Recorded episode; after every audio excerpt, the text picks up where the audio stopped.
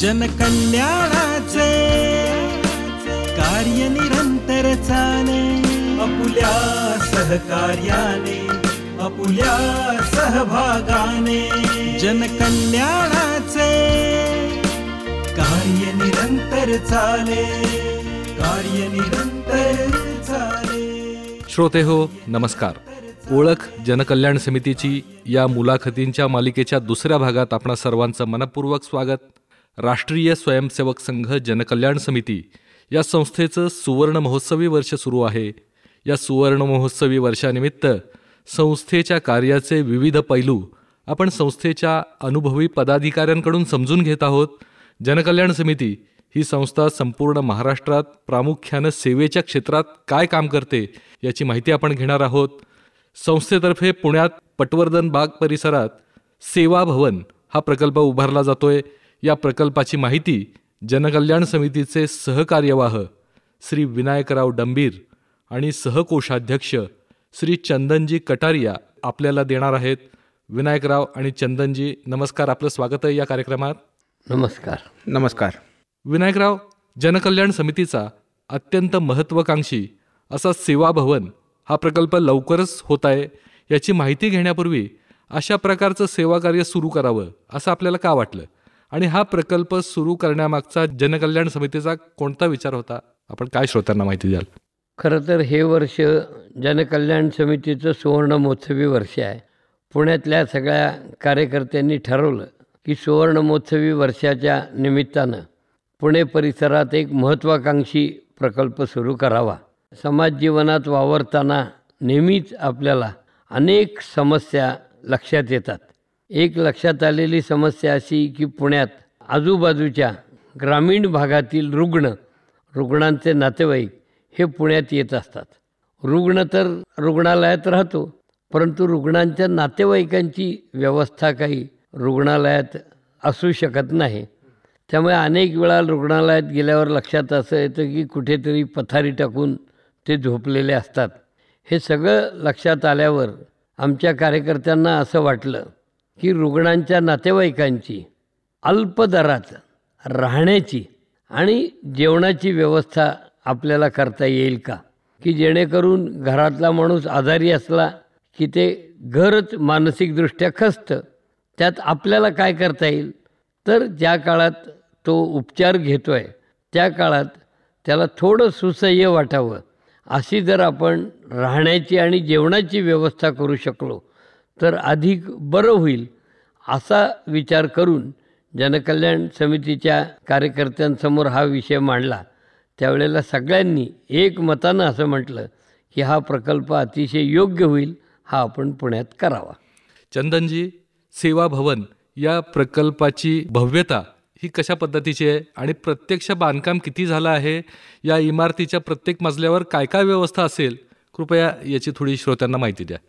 सेवा भवन हा प्रकल्प तसा म्हटला तर एकूण सत्तावीस हजार स्क्वेअर फुटाचं बांधकाम झालेलं आहे. त्यात एकूण सात मजले आहेत. त्या सात मजल्यांपैकी जसं आता विनायकरावांनी सांगितलं की रुग्ण आणि रुग्णांचे नातेवाईक यांची राहण्याची सोय म्हणून आपण तिथे तीन मजल्यामध्ये एकूण दहा सेमी प्रायव्हेट रूम्स ह्या आपण करणार आहोत. त्यातनं साठ रुग्ण आणि चाळीस त्यांचे नातेवाईक हे तिथे राहू शकतील. एकूण शंभर जणांची तिथे व्यवस्था होऊ शकते. त्याचबरोबर डायलिसिस विषयामध्ये जी गरज निर्माण झालेली आहे भारतामध्ये आजच्या दिवसाला दोन लाख डायलिसिसचे रुग्ण प्रत्येक वर्षी त्याची वाढ होते. तर ह्या डायलिसिसच्या रुग्णांसाठी एक आपण डायलिसिस सेंटर ह्या सेवाभवन प्रकल्पामध्ये सुरू करणार आहोत. त्याचबरोबर पुण्यात रुग्णांना अल्प दरात किंवा चांगल्या सुविधा ह्या उपलब्ध करून देण्यासाठी काय काय शासकीय योजना आहेत किंवा काय काय निमशासकीय योजना आहेत किंवा काही खाजगी ट्रस्टसुद्धा ह्याच्यात मदत करतात. तर त्या एकूण वैद्यकीय क्षेत्रातलं आपण मार्गदर्शन किंवा त्यांचं एकूण समुपदेशन असा एक केंद्रसुद्धा आपण इथे सुरू करणार आहोत. त्याचबरोबर ह्या इमारतीमध्ये आपण कार्यकर्ता प्रशिक्षण केंद्रसुद्धा आपण करणार आहोत. कार्यकर्ता प्रशिक्षण हा जनकल्याण समितीचा कार्यकर्ता व इतर सामाजिक संस्थांचा कार्यकर्तासुद्धा आपण इथे प्रशिक्षण देण्यासाठी त्यांना एक केंद्र उपलब्ध करून देणार आहोत. असं हे सेवाभवनचं एकूण काम आता आपण ठेवणार आहोत. विनायकराव स्वयंसेवी संस्थांच्या कार्यकर्त्यांसाठी प्रशिक्षण केंद्र हे ही सेवाभवनचं एक महत्त्वाचं वैशिष्ट्य आहे. त्या केंद्राचं कामकाज कशा पद्धतीनं होईल? आपण काय सांगाल?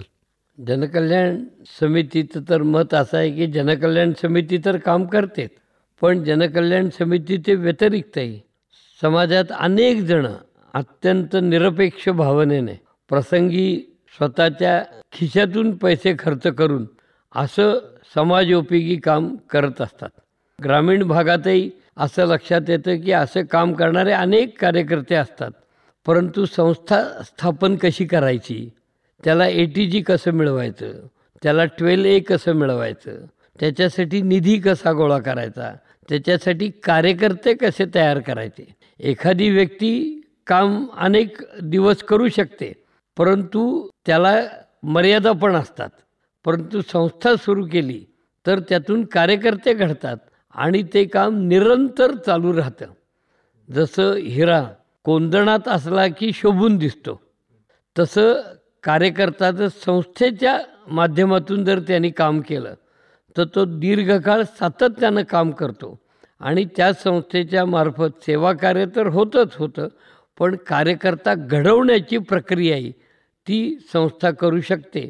म्हणून आमची कल्पना अशी आहे की त्या ठिकाणी उत्तम कार्यकर्ता प्रशिक्षण चालवावं आणि सेवा कार्य करताना कोणत्या कोणत्या गोष्टीचा विचार आपण केला पाहिजे याचंही सगळ्यांना मार्गदर्शन करावं.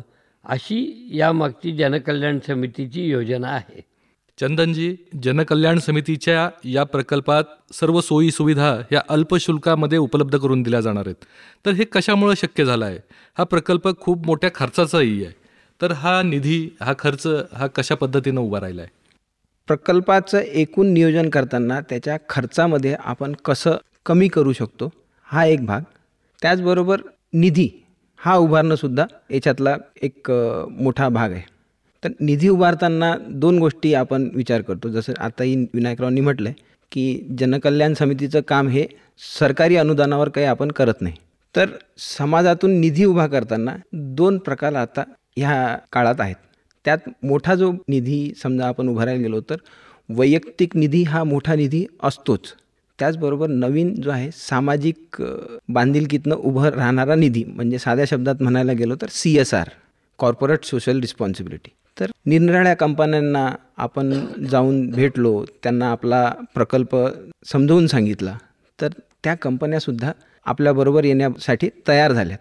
त्यांनी एक मोठा निधी आपल्याला उपलब्ध करून दिला. त्याचबरोबर आपण जेव्हा प्रकल्प चालू करू त्यावेळेस आपण ह्या प्रकल्पात काम करत असताना त्याच्या तशा म्हटल्या तर काही फोडी केल्या समजा. म्हणजे कामाच्या फोडी. म्हणजे उदाहरणार्थ डायलिसिस आहे. तर एका वर्षाचा एक खर्च आणि एका दिवसाचा खर्च. एका वर्षाचा खर्च कोणाला परवडू शकतो? कोणाला नाही परवडू शकत. पण एका दिवसाचा खर्च लोक द्यायला तयार होतात. तर अशा काही योजना आपण इथे करणार आहोत. रुग्णांच्या नातेवाईक रुग्ण यांची भोजनाची सोय. तर त्याचा एका दिवसाचा खर्च त्याचा महिन्याचा खर्च एका वर्षाचा खर्च असे विविध योजना आपण इथे राबवणार आहोत. आणि त्या जसं मी म्हटलं की ह्या समाजाने समाजासाठी बांधलेला प्रकल्प म्हणूनच समाजाने दिलेल्या निधीतनं आपण कसा त्याचा उपयोग करावा विनियोग करावा हा प्रकल्प त्याचा एक आदर्श ठरेल असा मला विश्वास वाटतो. आणि ते आपण करूया. विनायकराव ज्यावेळी तुम्ही सेवा भवन या प्रकल्पाची माहिती नागरिकांना कार्यकर्त्यांना देत होतात तर त्यावेळेला त्या लोकांच्या नागरिकांच्या प्रतिक्रिया नेमक्या काय होत्या? अनेक ठिकाणी ज्या वेळेला देणगीदारांच्या भेटी होत असताना त्यांना सांगितलं की असं सेवाभवन आपण करणार आहोत. आणि तिथे या चार गोष्टी प्रामुख्यानं आपण करणार. रुग्ण रुग्णांच्या नातेवाईकांची राहायची व्यवस्था डायलिसिस रुग्णांचं समुपदेशन रुग्णांना आर्थिक मदत मिळवून देण्यासाठी प्रयत्न आणि कार्यकर्ता प्रशिक्षण. त्यावेळेला अनेक लोक अक्षरशः भारावून गेले.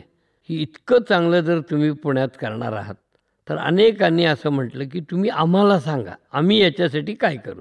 अगदी अनेक महिला तर असं म्हणाल्या की उद्यापासून जर आम्हाला काही काम असलं तर सांगा उद्यापासून आम्ही काम करायला तयार आहोत. त्यामुळे असा अनेक कार्यकर्त्यांकडून चांगला प्रतिसाद याला मिळाला. आणि जनकल्याण समिती हे काम जे गेली पन्नास वर्ष करत आहे कुठली मानवनिर्मित किंवा निसर्गनिर्मित ज्या वेळेला आपत्ती येते करोनासारखी असेल महाप्रलय असेल भूकंप असेल तोक्ते वादळ निसर्ग वादळ असेल त्या त्या वेळेला जनकल्याण समितीने ज्या पद्धतीनं सेवाकार्य केलं त्यावेळेला ते सगळं वृत्त वाचून अनेक लोक भारावून गेले. अनेक लोकांनी आम्हाला घरी बोलून पैसे दिले. की माझं वय ऐंशी आहे पंच्याऐंशी आहे मला येता येत नाही पण पैसे द्यायचे तर तुमच्यापैकी कोणी घरी आलं तर फार बरं होईल. त्यावेळेला आम्ही ज्यावेळेला घरी गेलो त्यावेळेला त्यांनी आम्हाला पैसे दिले. आणि ते म्हटले की तुम्हाला पैसे देण्यात आम्हाला आनंद असा आहे की तुम्ही ज्या कामासाठी पैसे मागता त्याच कामासाठी तुम्ही पैसे खर्च करता. आणि पैन पैचा हिशोब हा तुमचा लिहिलेला असतो. त्यामुळे आम्हाला असं वाटतं की तुम्हाला पैसे दिले तर सत्पत्तरी दान केल्याचं जे पुण्य आहे ते आम्हाला मिळतं. त्यामुळे असं आमच्या मनात जी भावना होते म्हणून आम्ही तुम्हाला पैसे देतो.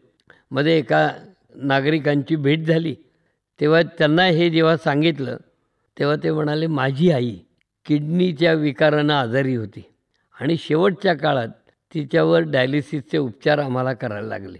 दुर्दैवानं तिचं निधन झालं पण तिच्या खात्यात असलेले पैसे हे एवढे आहेत की एक डायलिसिस मशीन तुम्ही विकत घेऊ शकता. तर ते सगळे पैसे मी तुम्हाला देतो. आणि त्यांनी घरी चहाला बोलवलं आणि एका डायलिसिसचे मशीनचा चेक हा त्यांनी आमच्या हातात दिला.